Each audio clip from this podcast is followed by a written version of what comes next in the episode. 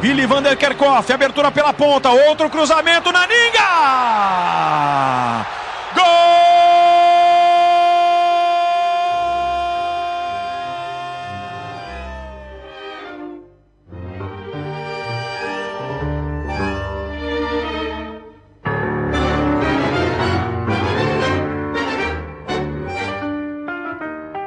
Alle haben lange Haare, alle flattern die Haare so hinterher, aber der geilste ist der Typ, der am Rand da steht. Unglaublich, Wahnsinn. Ernst Happel war ein Diktator, aber es hat niemand nur Mu oder Messi-Song dran. Ich sag mal, ich behaupte jetzt das Gegenteil, weil er ist der Liebling meiner Kinder gewesen. Ich bin ein Happeljünger, das sage ich immer. Und natürlich ist der Name Hans Krankel mir auch weiterhin präsent. Ausverkaufte Stadion, ein Wahnsinn. Und der Schiedsrichter gibt es da nicht südamerikanischer äh, Lifestyle war das. Ich würde dann sagen, nichts ist scheiße aus Platz 2. WM-Studio hat das geheißen, was mein Vater damals veranstaltet hat. 1978 im wenig beschaulichen Volzberg. So ehrlich muss man sein, aber was ich habe es toll gefunden. Das sind zwei, drei Freunde von meinem Vater gekommen. Meine Mutter hat ein kleines bisschen was vorbereitet zum Essen und unser Wohnzimmer. Man konnte kaum von der Couch bis zum Fernseher sehen, weil es voll genebelt war. Damals alle geraucht, heute unvorstellbar. In unserem Wohnzimmer noch mehr als Happel und Menotti gemeinsam und das war schon viel. Und wir haben jetzt auch dieses Finale gemeinsam angeschaut. Ich glaube, der Obermeier Heinz war da und der Kohlbacher Erhard und natürlich mein Vater und vielleicht der Cookie Sepp. Bin mir nicht mehr ganz sicher. Jedenfalls ich auch mit dabei und das tut mir heute noch in der Seele weh, dass ich damals mit der falschen Mannschaft mitgehalten habe. Aber was soll ich machen? Diese langen Haare von Mario Kempes, die haben mich einfach in ihren Bann gezogen und äh, ich weiß, jetzt weiß ich auch, dass die Niederländer die Mannschaft der Stunde gewesen wären. Äh, Nachhinein betrachtet ist man immer schlauer. Jedenfalls geht's jetzt so richtig zur Sache. Im Showdown von Sportradio 360 Happel versus Menotti und das Endspiel der 11. Fußballweltmeisterschaft 1978 in Argentinien. Mein Name ist Jens Rühl, ich bin der Producer von Sportradio 360 und so wie diese WM wird keine mehr gewesen sein. Aus vielen Gründen.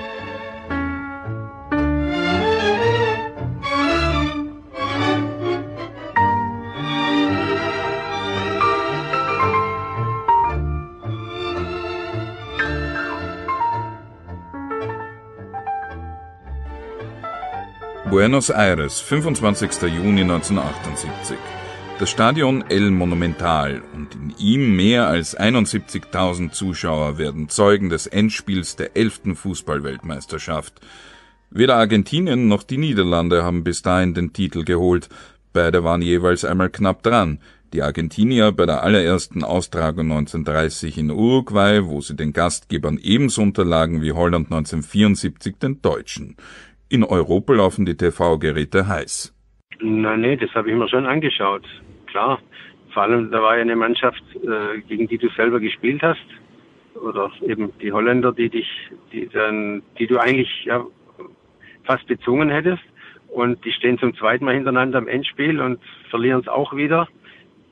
Jeweils gegen den Gastgeber. Das ist natürlich dann brutal, wenn du äh, im Endspiel bist und spielst äh, in München gegen Deutschland und in Buenos Aires gegen Argentinien, weil diese Nationen ja dann aufgrund des Heimspiels einen, einen klaren Vorteil haben. Ich habe es gesehen im Fernseher. Mein Vater war, glaube ich, draußen im Garten. Also war das abends oder war das nachmittags? Weißt du es noch? Ja, es war eher nachmittags. Ich erinnere mich, dass es, dass es hell draußen ja, ja, war. Warum auch immer. Das meine ich auch, ja. Ich habe es gesehen und meine, mein, mein äh, mein Grundgefühl war die Enttäuschung darüber, dass die Deutschen da nicht mitspielen. Das war für mich, das war für mich einfach unfassbar. Gut, ich war halt daran gewöhnt, dass Deutschland Weltmeister ist. 74 ist meine ganz erste leichte Fußballerinnerung. Und das hat mich wirklich, das hat mich umgehauen damals. Das hat mich, alles andere habe ich ausgeblendet und Schönheit des Spiels oder lang, also Langhaarigkeit, ehrlich gesagt war es bei uns so. Ich komme aus einem sehr konservativen Haushalt, aus, ich bin Arbeiterkind und Langhaarigkeit hat bei uns eher zu Argwohn geführt. Wenn jemand lange Haare hat oder sowas, dann hat mein Vater gesagt, wie sehen die denn aus? Wie sehen die denn aus? Also da war ich dann eher skeptisch den Zauberern aus Argentinien gegenüber. So aus, ja, mit Vater äh, und auch mit Opa.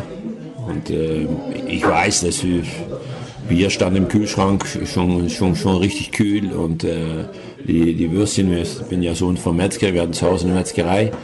Ähm, also da wurde was äh, auf den Tisch gestellt, äh, Häppchen und solche Sachen mehr, weil ey, das große Finale und äh, wir waren äh, wir waren im Finale und äh, nach 74 würden wir das in 78 schon rocken. Das, äh, das war eigentlich schon fast sicher, weil die Spieler auf dem Platz eigentlich noch mal reifer geworden sind, vielleicht auch noch ein bisschen besser. Und ähm, ja, am, am Ende kommt es dann so, dass du ja, jetzt sind wir in 2022, dass wir eigentlich ein bisschen das Bayer Leverkusen der Nationalländer sind. Ähm, zweiter Platz ist auch schön, aber du, du gewinnst nichts damit. Eh? Ich würde dann sagen, nichts ist scheiße als Platz 2. Hansi Müller war das, das war Holger Gerz und am Ende Erik Meyer, der alte Niederländer. Also wie ist es gelaufen an diesem 25. Juni 1978? Wer sich erinnern kann, die beiden Tore wurden von der Nummer 5 bei den Argentiniern Ubaldo Fiol und der Nummer 8 bei den Niederländern Jan Jongbloot gehütet. Warum? Beide Länder nummerierten damals nach dem Alphabet. Fiol im Tor für die Argentinier. Davor in der Verteidigung Tarantini. Das war der mit der besten Frisur. Passarella, Luis Galvan und Olgin in der Abwehr. Zentral im Mittelfeld der große Osvaldo Ardiles, flankiert von Ortiz, Kempes, Gallego und Bertone. Und ganz vorne Lucke. Ernst Happel schickt vor Youngblood Jansen, Krohl, Brands und Portfleet ins Match. Im Mittelfeld zweimal Van de Kerkhof, René und Willi, Arehan und Johann Neskens. Die Tore sollen in erster Linie Rob Rensenbrink und Johnny Repp machen. Es pfeift der erwähnte Italiener Sergio Gonella. An einer der Linien darf Erich Lienemeyer aus Österreich wirken. Er wird dies wie Hauptschiedsrichter Gonella nicht im Sinne der Holländer tun. Das Spiel beginnt mit Verzögerung. Der argentinische Kapitän Daniel Passarella moniert die Gipsmanschette an der Hand von René van der Kerkhof. Der hatte sich gleich zu Beginn des Turniers die Hand gebrochen. In den Matches davor kein Problem. Im Endspiel dann aber schon. Wir haben das Warming-up gemacht und, und dann äh und dann waren wir in das Außenfield auf das Stadion und dann haben wir Argentinier haben nicht, nicht, nicht geguckt, haben nicht, die waren nicht da. Und dann, und dann, und dann sind wir, äh, ist der Arbiter, der Schiedsrichter ist gekommen und dann mussten wir nach das Feld kommen und dann ist Argentinien auch äh, angekommen und dann äh, alles gemacht äh, und dann äh, start äh, Passarelle, das, das Situationen wird van der Kerkhoff und das, und in, in dat Moment haben sie, die anderen Spieler haben die Warming-up gemacht. Und wir, wir haben das äh, gemacht aus, aus äh, Zeit und dann äh, 20 Minuten sind die wieder, äh, wieder kalt. Mhm. Und, da, und das war natürlich etwas, et, etwas anders. Und dann hat Papa gesagt, ja, nou ist zu lange, dann wir go innen en äh, wie noch, wie noch de Spiele äh, wir spielen nicht das, das, äh, das Finale. Aber, wie man weiß, es wird dann doch gespielt und getreten, mit freundlicher Genehmigung von Schiri Gonella. Ja, ja, das, das ist natürlich äh, wichtig. Wir, wir haben natürlich auch äh, Probleme gehabt mit die, mit die Schiedsrichter vor der Finale, want äh, Argentinien nicht, äh, wollen nicht, äh, dass äh, Arbiter äh, klein äh, das äh, Finale äh, will wie sie machen und, und dann ist das natürlich ein, ein Italiener gekommen und das, und das äh, war nicht äh, unser, unser, unser Schiedsrichter. Das, das war äh, ich meine nicht gut für, für uns. Ja, wir kannten das nicht. Also äh, so ein enorm Temperament und ähm, Zuschauer, die ausgerast sind, Spieler auf dem Platz, die echt dreckig gespielt haben. Ähm, richtig über die Grenze drüber. Aber äh, ich habe selber in meiner Karriere als Fußballspieler gelernt, dass du ähm, die Regeln gehen so weit, wie der Schiedsrichter mitgeht. Und ähm, da gehst du immer davon aus, dass der Schiedsrichter nicht parteiisch ist und äh, an beide Seiten dann was zulässt oder, oder stringent die Regel folgt. Und da hatte ich das Gefühl, dass er die Kontrolle nicht über das Spiel hatte. Und das, äh, das ist schade. Helge Günther berichtete für die SZ aus dem El Monumental. Die großartige Leistung der Holländer war umso bemerkenswerter, mussten sie nicht nur gegen die elf sich aufopferungsvoll einsetzenden argentinischen Spieler, sondern darüber hinaus auch noch gegen das Publikum und die Entscheidungen des italienischen Schiedsrichters Sergio Gonella ankämpfen, der mit einer geradezu erschreckenden Fülle falscher Pfiffe den Gastgeber bevorzugte. Genauso konsequent in seiner Schwäche zeigte sich auch der Österreicher Erich Lienemeyer, der Gonella als Linienrichter assistierte, mit der Abseitsregel dabei aber auf Kriegsfuß stand und in unschöner Regelmäßigkeit immer zum falschen Moment die Fahne hob. Argentinien geht in der 38. Minute durch Mario Kempes in Führung. Wer es noch nicht gesehen hat, es ist ein brillantes Tor. Kempes nimmt den Ball im Lauf mit, zwängt sich durch zwei niederländische Verteidiger durch, schließt im Fallen erfolgreich ab.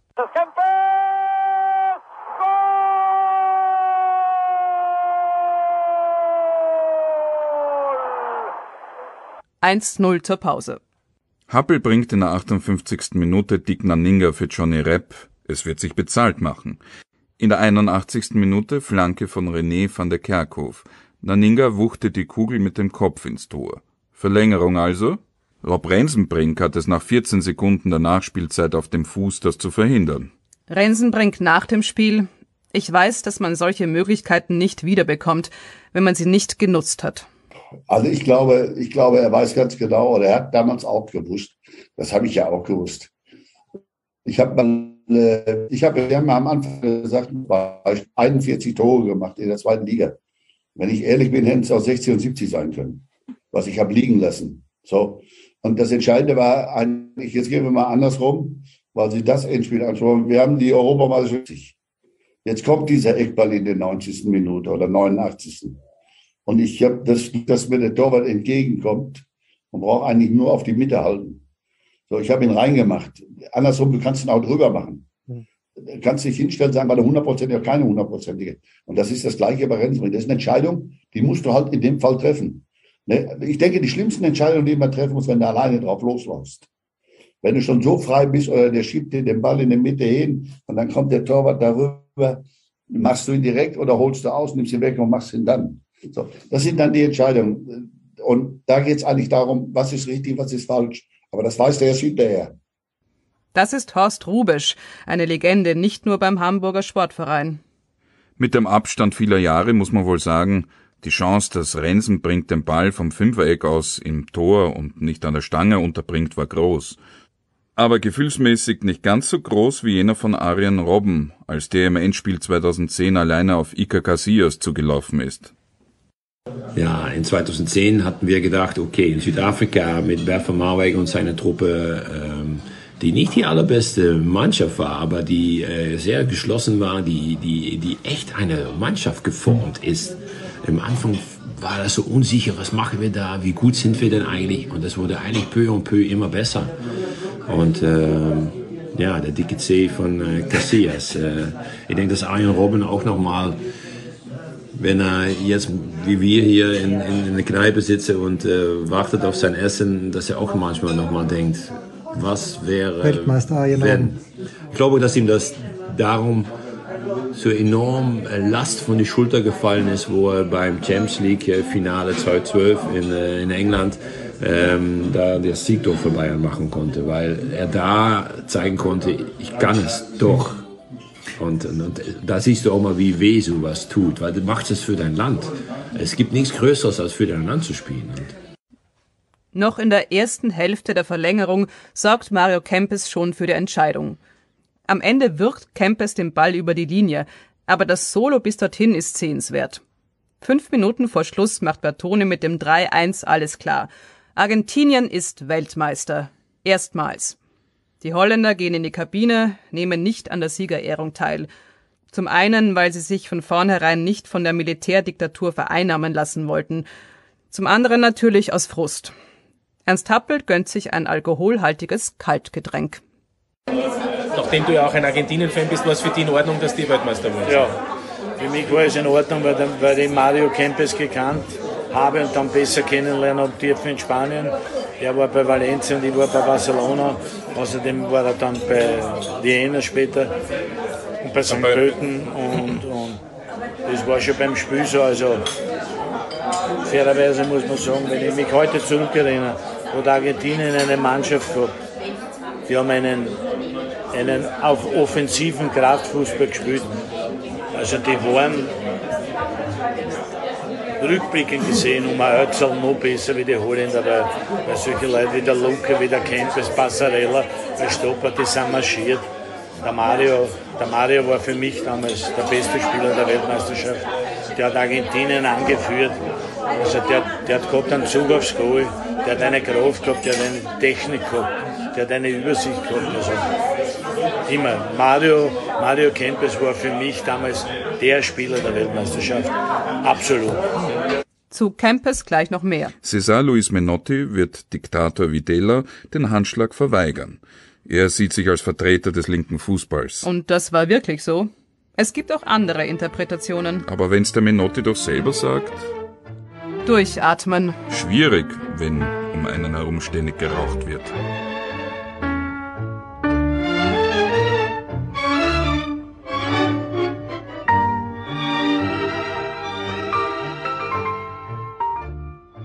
Ähm, die, wie die ausgesehen haben. Minotti vielleicht noch mehr. Von Minotti gibt so aus, von Minotti gibt es Szenen im Training, wo der Oberkörper frei da steht. Der Trainer hat nur eine Badehose an. Ja. Das ist wirklich, ich habe das neulich nochmal wieder gesehen, so ein bisschen auch mit Vorgriff schon. Also langsam kommt ja die WM 2022 auf einen zu und ich sammle so die ganzen Dokumentationen und schaue da mal ein bisschen rein. Da, es gibt echt eine Sequenz, wo Menotti oberkörperfrei natürlich raucht, Zigarette dabei hat. Na, unfassbar sieht das aus.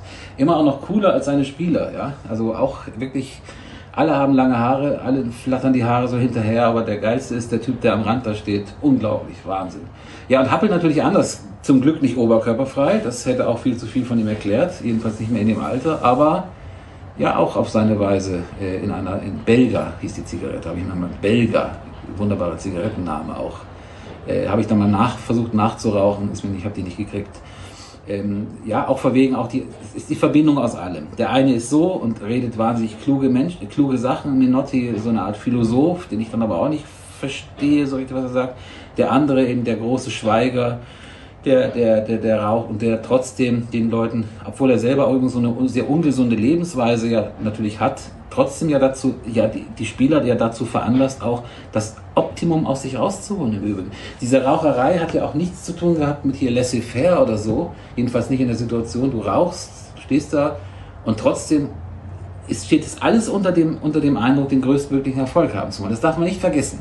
Das ist ein Riesenunterschied übrigens zu heute wenn wir so, wenn wir so diese Kultfiguren äh, betrachten, die wir auch in der Bundesliga gerne haben oder so.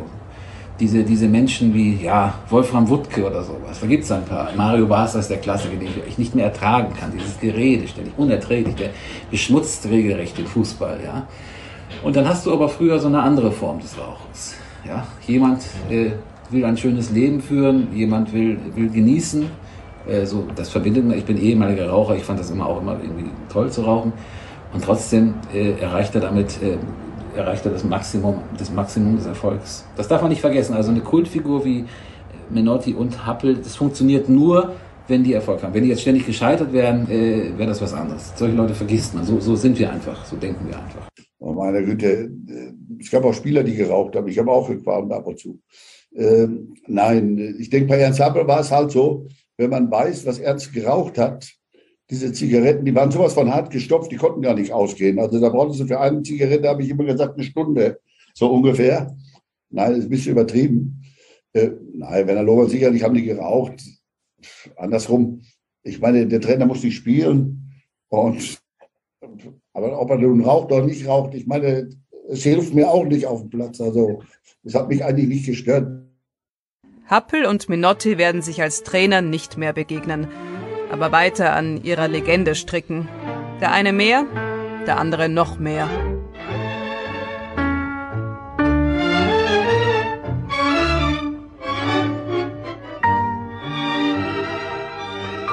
Ja, und die Frage ist eben, die ich mir stelle, wären Cesar Luis Menotti und Ernst Happel auch heutzutage noch Legenden? Mit all diesen Möglichkeiten, die wir haben, dieses Foto, das Holger angesprochen hat, ja, Cesar Luis Menotti an der Seite mit nacktem Oberkörper, das hätte es wahrscheinlich in hundertfacher Ausfertigung schon auf irgendeinem Handy gegeben von irgendjemand, der dem Training zugeschaut hat. Das wäre viral gegangen.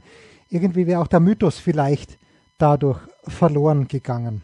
Aber so, Ernst Happel, Cesar Luis Menotti, Menotti lebt ja noch, Ernst Happel ist schon vor längerer Zeit verstorben. Dazu in unserer abschließenden Folge, der letzten Folge dann mehr.